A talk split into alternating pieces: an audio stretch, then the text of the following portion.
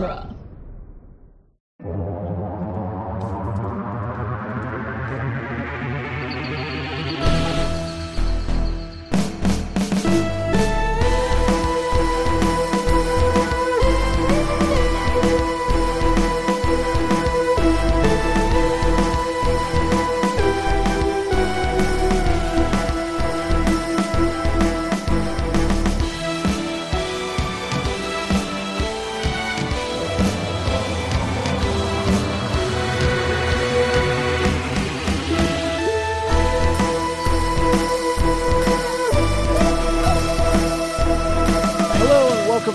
Doctor's Companion presents Doctor Who The Long Way Around, the weekly podcast where we review and discuss every episode of Doctor Who, one doctor at a time. I'm Scott Corelli. I'm Cassandra Fredrickson. And I'm Nick Jimenez. Today on the show, we are discussing Father's Day, which is the ninth Doctor's seventh story. And uh, of course, Father's Day comes to us from writer Paul Cornell. and um, this was his uh, first of, I believe, two? How many stories did he end up writing? Just two, right? Uh, what's the other one?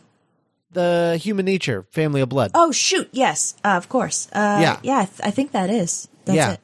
So um, somehow Paul Cornell has only written two episodes of Doctor Who, which seems absolutely and completely insane. Yeah. Um, but uh, yeah, he's only written two, and this is one of them. Uh, Paul Cornell, of course, at the time was most well known for basically uh, uh, just writing the hell out of the Doctor Who novels that were happening uh, during the Wilderness years, which of course is uh, 1989 to 2003. He had written several stories uh, in the New Adventures range from Virgin Publishing, uh, along with stories from uh, the Missing Adventures. He uh, created Benny Summerfield, uh, a, uh, c- a companion during this era who would then go on to star in her own series of books and audio plays because she was so popular. Uh, and then eventually made it into uh, Big Finish stories, and also has her own line as the main character of a series of Big Finish stories. Uh, he also wrote, of course, the um, highly acclaimed Human Nature novel, uh, which was uh, at the time a Seventh Doctor story, and uh, would later be adapted into a Tenth Doctor story in season three. And uh, he uh, just overall had really become sort of like the Doctor Who guy. He was kind of like the um, unofficial showrunner of the Wilderness years uh, because he had just uh, his books were so good and people really liked him a lot that he just sort of was leading the fray um, in in terms of uh, uh, this the, the all of the uh, Doctor Who novels and things like that. Um, it was sort of a combination of him and uh, the Big Finish gang uh, before they uh, eventually joined forces. Um, he also he was so well known for Doctor Who during this time that uh, in 2003 when uh, the BBC decided that they were going to continue Doctor Who uh, as an animated series, uh, he was asked to showrun the animated series, uh, and was, this was going to be BBC wanted to basically launch their uh, web their like web content, and so um, they created an animated web series uh, that was going to be the Ninth Doctor, uh, and the Ninth Doctor was played by Richard E. Grant, and Whoa. and uh, uh, uh, the story, the the initial story was called "The Scream of the Shalka," and uh, this was actually released um, and was meant to be the spearhead of an ongoing series. Uh, except Russell T Davies showed up and was like, "Hey, I want to relaunch Doctor Who," and they're like, oh, "Okay, great," and they just canceled it. Um, so, so there's only one. Uh, there's only one animated adventure with the uh, Richard E. Grant Ninth Doctor, and that is the Scream of the Shalka, uh, which uh, we should probably cover at some point just for funsies. Absolutely. Yeah. Yeah. Um, but uh, but yeah, so that that exists. Uh, but that was the only thing uh, that exists from this sort of like lost era of uh, of Doctor Who. Uh, because Russell T Davies took over the show, and of course Russell T Davies knew full well all about Paul Cornell and uh, wanted to make sure that as a way of like one Paul Cornell being an incredible writer, um, but two wanting to show respect to the wilderness years and uh, the man who sort of kept the the Doctor Who train moving uh, during this Right. time. Um, he wanted to sort of like you know make a bridge to those fans, uh, and so he invited him to write an episode of the show. Now, what I find interesting about about this era, like the Russell T Davies era of the show. Now, I don't I don't know entirely how the production or or um the production of scripts worked during the Moffat era, but in the Russell T Davies era, I think the thing that I find really interesting is that uh, there are there were very few. Uh, I think I think maybe just Steven Moffat. Uh, there were very few writers who were allowed to just write whatever they wanted. Uh, just like, yeah, here, free reign, what, write what you want. Um, what was actually happening was that Russell T Davies was, uh, when, when he would go in with a full season of stories, he would present all of the stories. Like he would write basically like a treatment for the season and it would be broken down into episodes. And they were all be sort of like episode ideas. And those were what he would give to writers. So he would find a sort of pool of writers and he would be like, which of these stories is most interesting to you? And they would choose one. And then they would sort of write their version of his idea. So it wasn't like a full outline. It was just like a, basically like a concept. It was like a paragraph concept, and that was it. Um, and so they would take that and then they would run with it and uh, write their episode, which I think is really interesting and explains a lot about how structured the uh, uh, Russell T Davies era is, as far as it all feels like Russell T Davies, even when he's not writing the show. Um, and the the seasons themselves have that they they uphold that like very like rigid structure as far as like uh you know a present day episode followed by a day uh, an episode in the future followed by an episode in the past followed by you know followed by a two-parter. And it's Right. like there's a very a very very strong structure to his seasons and it turns out that this is why because he uh, would uh, write these outlines before like before the the even hiring the writers. Um and so one of those episodes was called in this first season was called rose's father.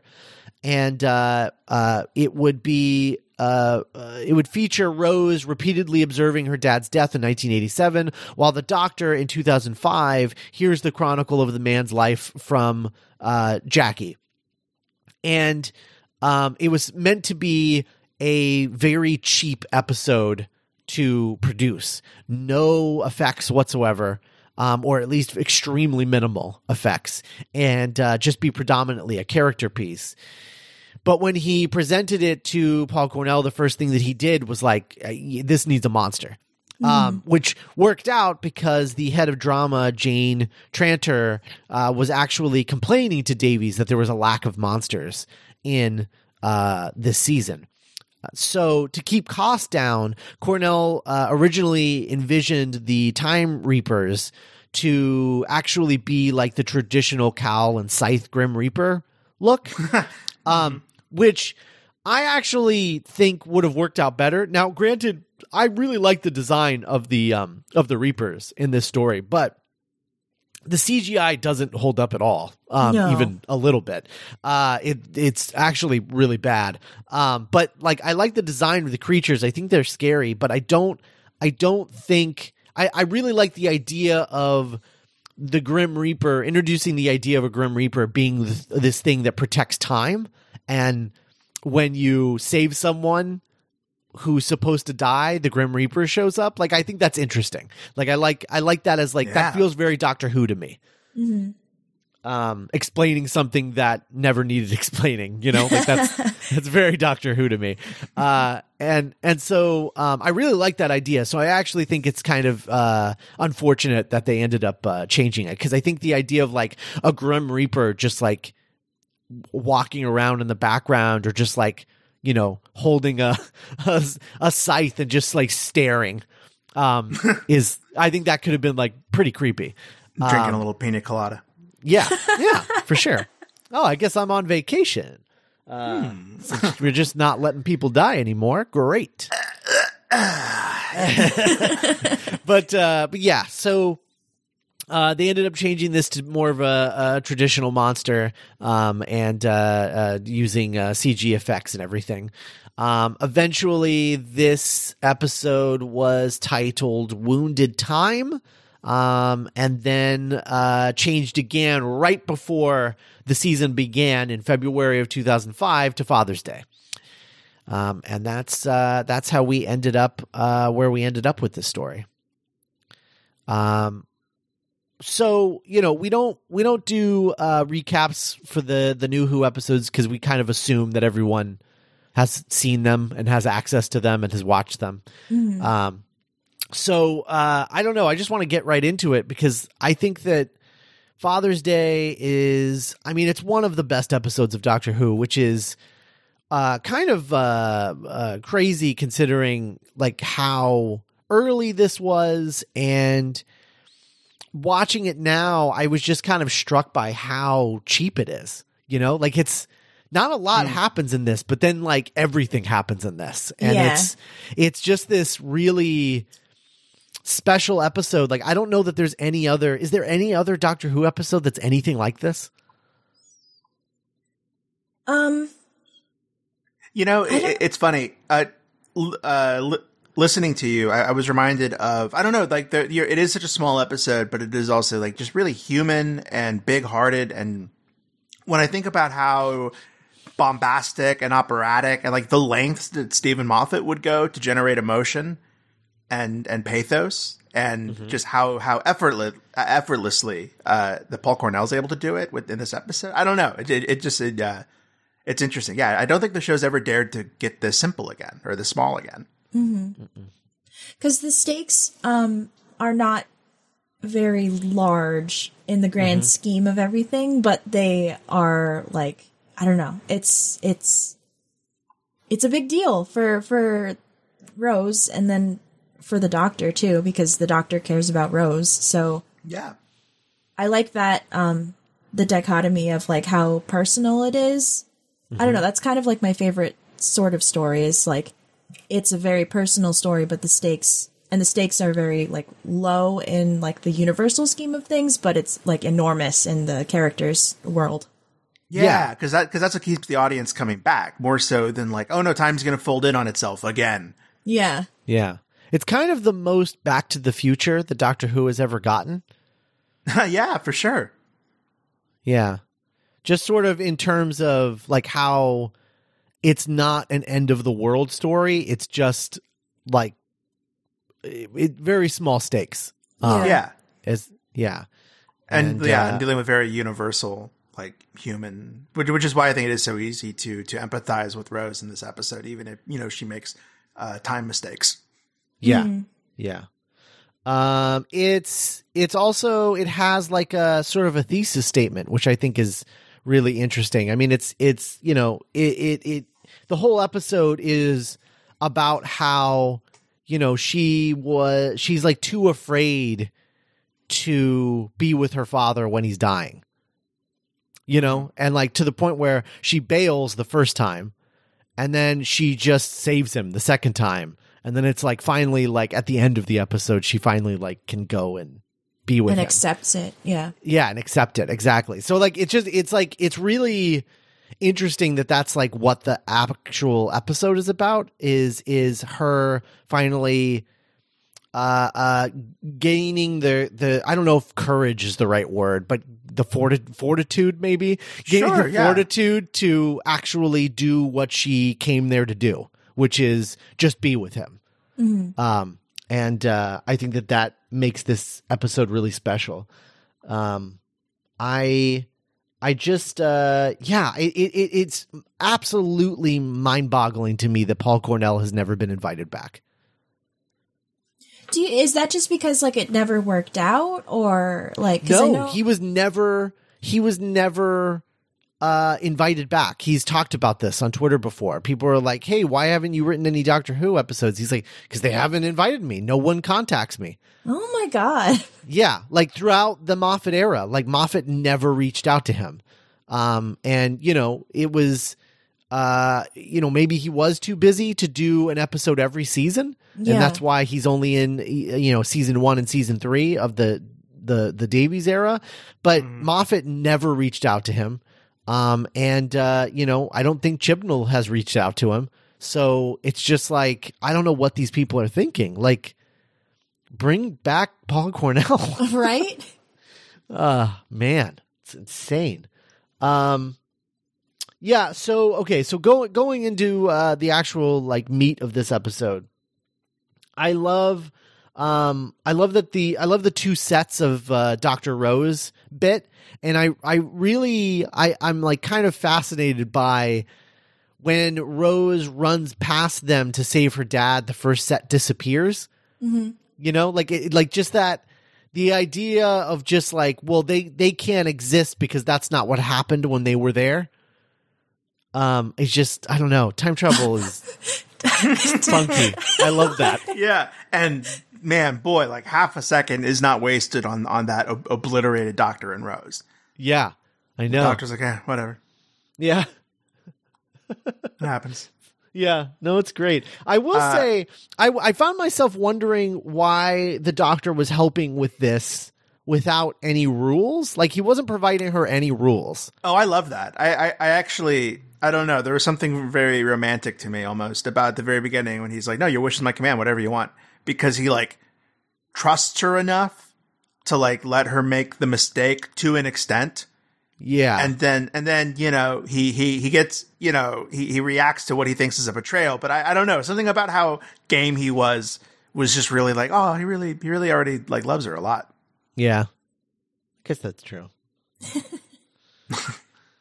um, he still calls her a stupid ape though. Yeah. He he's like almost setting her up for failure though. Yeah. Sure. Yeah, that's the thing. It's like you don't give her any rules. Like, how is she supposed to know that she can't do that? Yeah. You know? Yeah.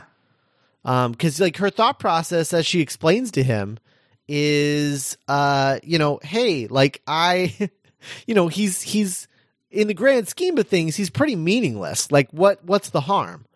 You know, um, and and she doesn't understand that uh, uh, th- there's a lot of harm that can happen, but she would have understood had he um Said explained it to her. Like yeah, said anything. yeah, literally anything. Like, hey, So you might think about saving your dad. Please don't do that because XYZ. Yeah, like did he know that the Reapers existed? Or was this like a discovery for him? Like, whoa, what? What are these things? I I already well, can't remember. I- the the argument could be made that he does know because the uh the Reapers are actually in or, or a version of the Reapers or something like that are in Storm Warning, the episode that we uh listened Oh. to the first Eighth Doctor story oh because yeah. What is what are they called? Like something sores. yeah, so yeah, Fort- I forget Vortisaurs? Hoarders, yeah, something like that. But they're they're they're very similar. They're they're flying beasts that uh, get mad when you mess when you save people who are supposed to die. Oh, like Charlie. Yes, exactly, exactly. Um, It was on a So- dirigible. If if if any if our listeners need any reason to check that one out. yeah, yeah. Um, but yeah, I just I really like. Uh, I really like that he, you know, the doctor feels so betrayed. He feels used. You know, there's that moment where he says, um, uh, you said when I said that I had a machine that's traveled in space, you didn't want to travel with me. When I said that it traveled in time, you did. And she was like, "No, it's it's not like I was planning anything." And it's just like, you know, he's starting to like think back. Like, was this always the plan? Is this what she was always planning on doing? Was saving her dad? Was she using me? um, and I just I think that that's it's it's interesting to see the doctor be so hurt. Like, yeah. you know, he he feels like he's been taken advantage of. Yeah. He kind of reminds me of I like the Beast. The Beast. I don't know, just like these extreme emotional, like, no, you were planning this, or like Phantom of the Opera. I don't know, just like, Oh, oh, oh. Okay. Well, I mean, he like he like trusts her so implicitly, and then like now he's just like, oh no, I shouldn't have done that. I shouldn't have been vulnerable with this person. this ape. You stupid ape. Um, Uh, yeah. So I um, uh, what what do we think about Rose's dad? Like the the the sort of this. I, I find the revelation that he's kind of a loser really interesting. It makes perfect sense to me that this guy plus Jackie equals Rose. Mm-hmm. because like his like Jackie, like their his decency is is pretty apparent early on in the episode. Like, oh, this is a, a good person. He's just kind of a schmuck. Yeah. Just just like oh, like you can tell that Jackie is like you know loves Rose and is a good mom, but she can just be also kind of like I don't know Jackie. Mm-hmm. Yeah. And then Rose gets like the best parts of both of them and becomes Rose. Yeah. That's true. Yeah. Um. I. I- uh. I. Oh, go ahead, Cass. Oh, I think that's in keeping with like how we remember people versus how they actually are. Like, I don't know. There's been a lot of death in my family in the past five years, so like we're all like, I don't know. You you have this this this um this image of the person in in your head as they existed to you, and then but that's not anything how that person actually existed. You know? Yeah, yeah. Like one of my, I think one of the most poignant scenes in the episode is when Rose is describing to her dad his memory of her. Like, oh, he was always so reliable. He was always there for me, and he's like, you, "That's not me. Mm-hmm. Like, that's not the person you just described. Like, that's not who I am." And that's so bizarre, but it's so true. Like, we are different. The the people that lit we are inside of our own heads is often very different than who we are to our most loved people. Yeah. Right. Yeah. I uh what do we think about him possibly like do you think that he was cheating on Jackie or do you think he's just such a doofus that he just keeps finding himself in these situations? Like do you Uh. think that Jackie is sort of just jumping down his throat at, at ev- any little uh perceived transgression or do you think he's actually transgressing? I don't know. I don't really. I can't really see anything in the episode that stuck out to me as like, oh, that, this kid's kind of a cad, you know? Well, he does try to hit on his daughter. Does Oh, well when? does that change does that change the, audience's the, the Bermuda the Bermuda Triangle conversation. Yeah. Yeah. Oh. When he when he tries to hit on her and he's like she's like no. No. As far as you're concerned, I that that is the Bermuda Triangle. Oh, You're I, I took that to I took I took that to mean her sexual her her sex life is like you don't. I that's what I I don't know. It's probably oh wrong, no, he says if I had if I had a girl like you. Yeah, he goes He to was call like- her cute or something. And she's just like, Yeah. uh Okay. no, no, no. No, no, no. okay. Yeah. Well then, well then, yeah, he one hundred percent cheated on Jackie. does Oh. does that change does that change the audience's perception of of of him though? Like I don't know. Does does that change our moral judgment of of her dad or I guess like his he he's ultimately remembered as as as a man, both both flawed and blessed. So it's like you know, if he if he had like yeah, it's a pretty major indiscretion, but like it, he's presented as a human, just like very average, and Yeah. so I don't. I don't know. I don't think it would change my opinion either way. Hmm. You get hit by a car. Yeah, he did.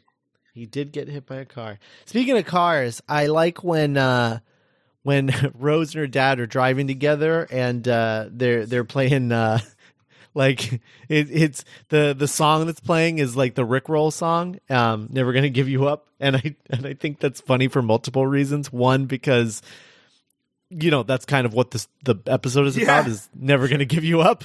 Um, but never gonna let you down. Yeah, or desert but you. also also um uh uh that the fact that like this whole thing was kind of a rickroll like it's just like it's just sort of like ah you thought you saved your dad but no you didn't sorry Yeah. Womp womp. womp womp um but uh yeah um i thought that was interesting that that was playing in the car um ye- Uh, so what i i so one thing that i thought was i i thought i thought of while watching this that i feel like is kind of a missed opportunity.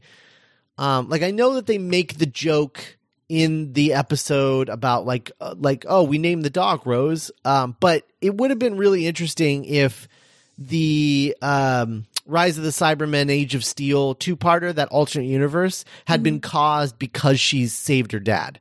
Like it was like it would have been like like if it was like the version of events that happened because she saved her dad. Oh. That'd have been interesting for sure. Like Yeah. some some some connective tissue. Right, right. Where it's like it's like yeah, you put this you you fixed things or your dad fixed things as the case may be.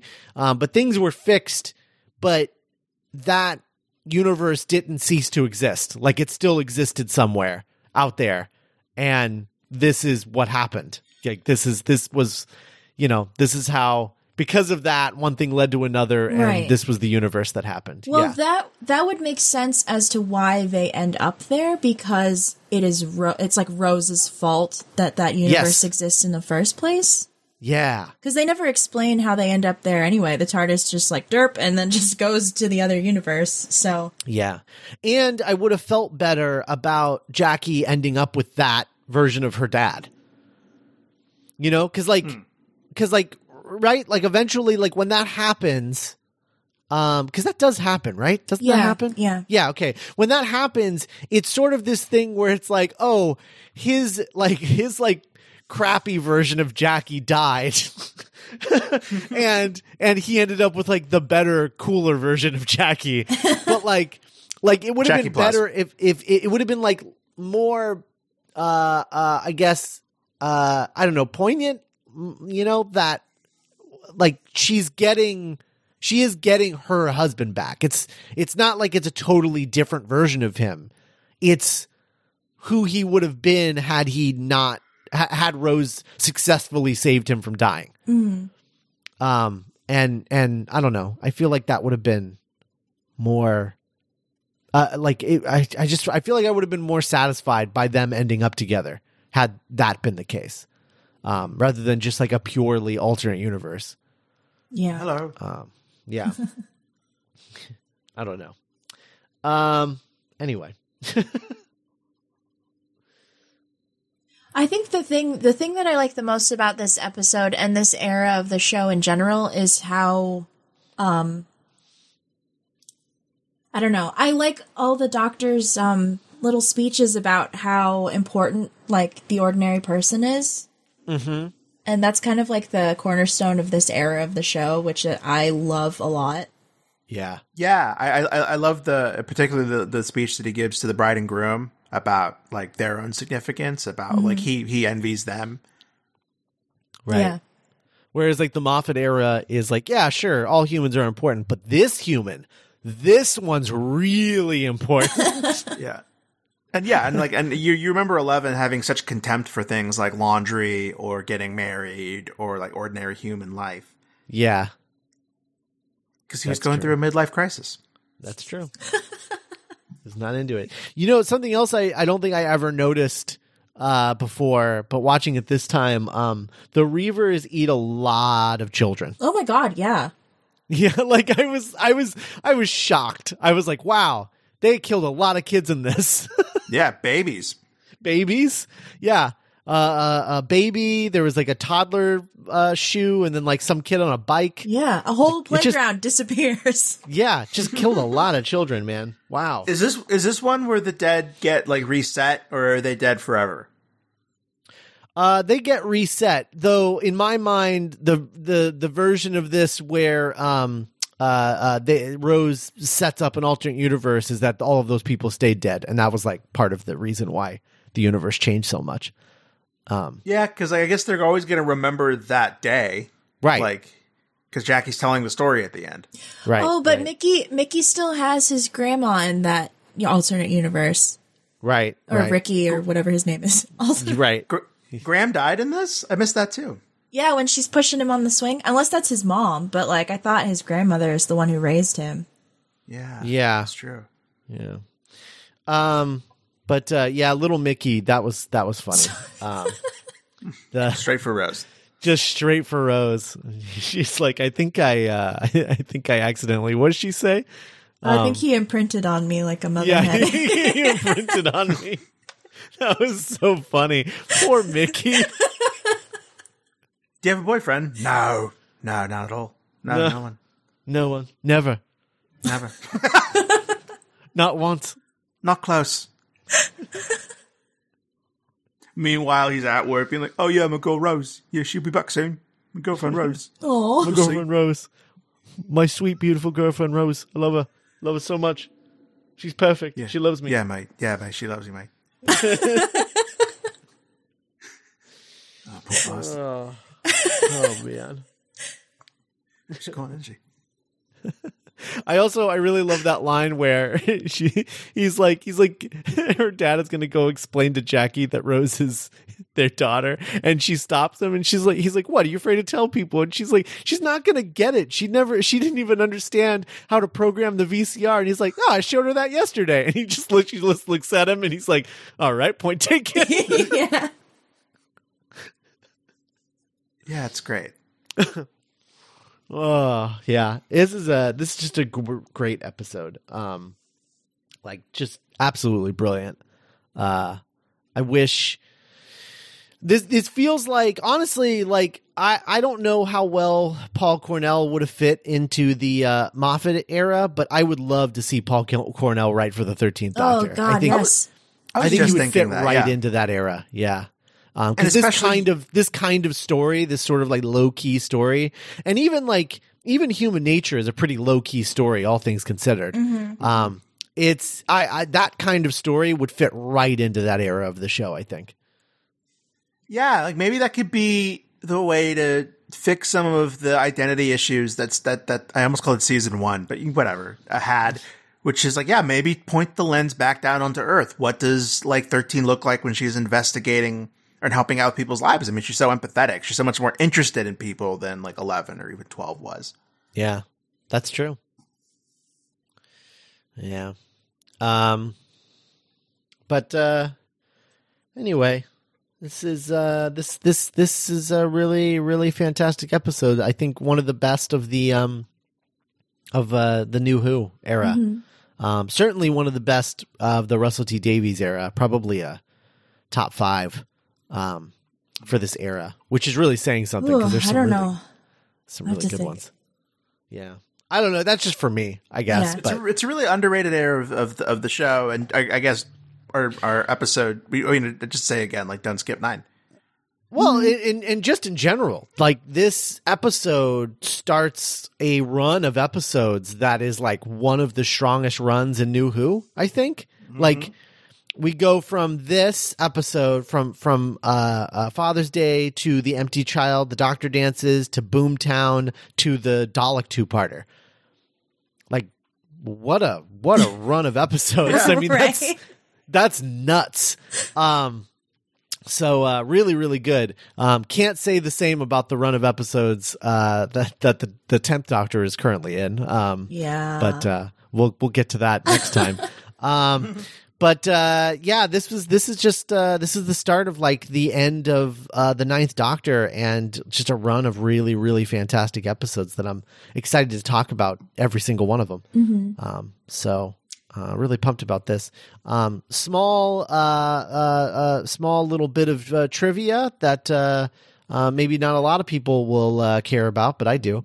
Um, the concept artist for this episode was Bryan Hitch, who uh, would go on to draw the uh, the Ultimates comic, um, which uh, Yeah. y- you know inspired um, the Avengers and uh, Black Nick Fury and Oh, all sick. that stuff. Yeah, so um, including uh, Samuel Jackson's uh, casting because he drew Samuel Jackson when he uh, drew uh, Nick Fury, and uh, that's that's how uh, uh, Samuel Jackson was cast. Um, so anyway, Rad. Bryan Hitch uh, is uh, Here's to you.